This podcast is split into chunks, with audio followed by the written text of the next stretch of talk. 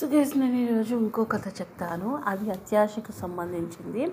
So ఒక ఊరిలో రంగయ్య అనే పేదవాడు ఉండేవాడు. అతడు అడవికి వెళ్ళి కట్టెలు కొట్టి తీసుకువచ్చి ఊళ్ళో అమ్మేవాడు. అతని భార్య కమలమ్మ ఆమెకి ఆశ ఎక్కువ. ఒకరోజు రంగయ్య కట్టెల కోసం అడవికి వెళ్ళాడు. అక్కడ ఒక చోట వేటగాడు అల్లిన ఉచ్చులో ఒక బంగారు జింక చిక్కుకొని కనిపించింది. రంగయ్య జాలిపడి ఆ జింకను వలలోంచి విడిపించాడు.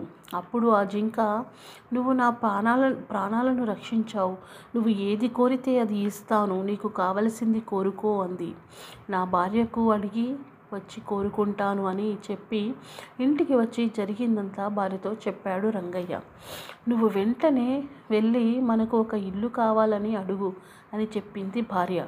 భార్య చెప్పిన ప్రకారం రంగయ్య ఇల్లు కావాలని బంగారు జింకను కోరాడు. జింక రంగయ్య కోరిన విధంగా ఒక ఇల్లు ఇచ్చింది. కొంతకాలం గడిచింది. కమలమ్మకు మేడలో ఉండాలన్న కోరిక బలంగా కలిగింది.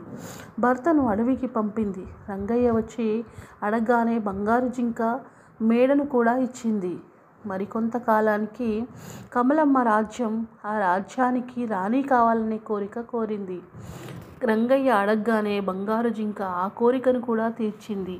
మరికొన్ని రోజులకు కమలమ్మకు ఒక వింత కోరిక కలిగింది. రంగయ్య వెనక ముందు ఆలోచించకుండా పరిగెత్తుకుంటూ వెళ్ళి నా భార్య సూర్యచంద్రులు తన ఇంట ఉండాలని కోరుకుంటోంది అని చెప్పాడు. అప్పటికే కోరికలన్నింటినీ అయిష్టంగానే తీరుస్తున్న బంగారు జింకకు ఆ కోరిక వినగానే చాలా కోపం వచ్చింది.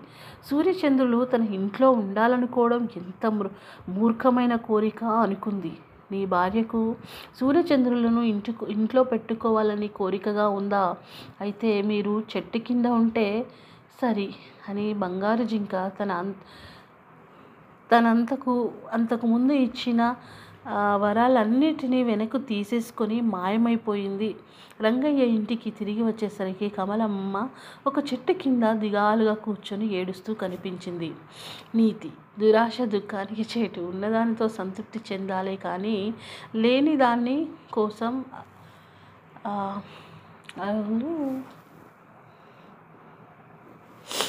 సో అర్థమైంది కదా? అత్యాశ ఎలాగో అనిపించలో సో మనకు కూడా ఇస్తున్నారు కానీ ఇంకా ఇంకా అంటే ఇలా కొంటారు అనమాట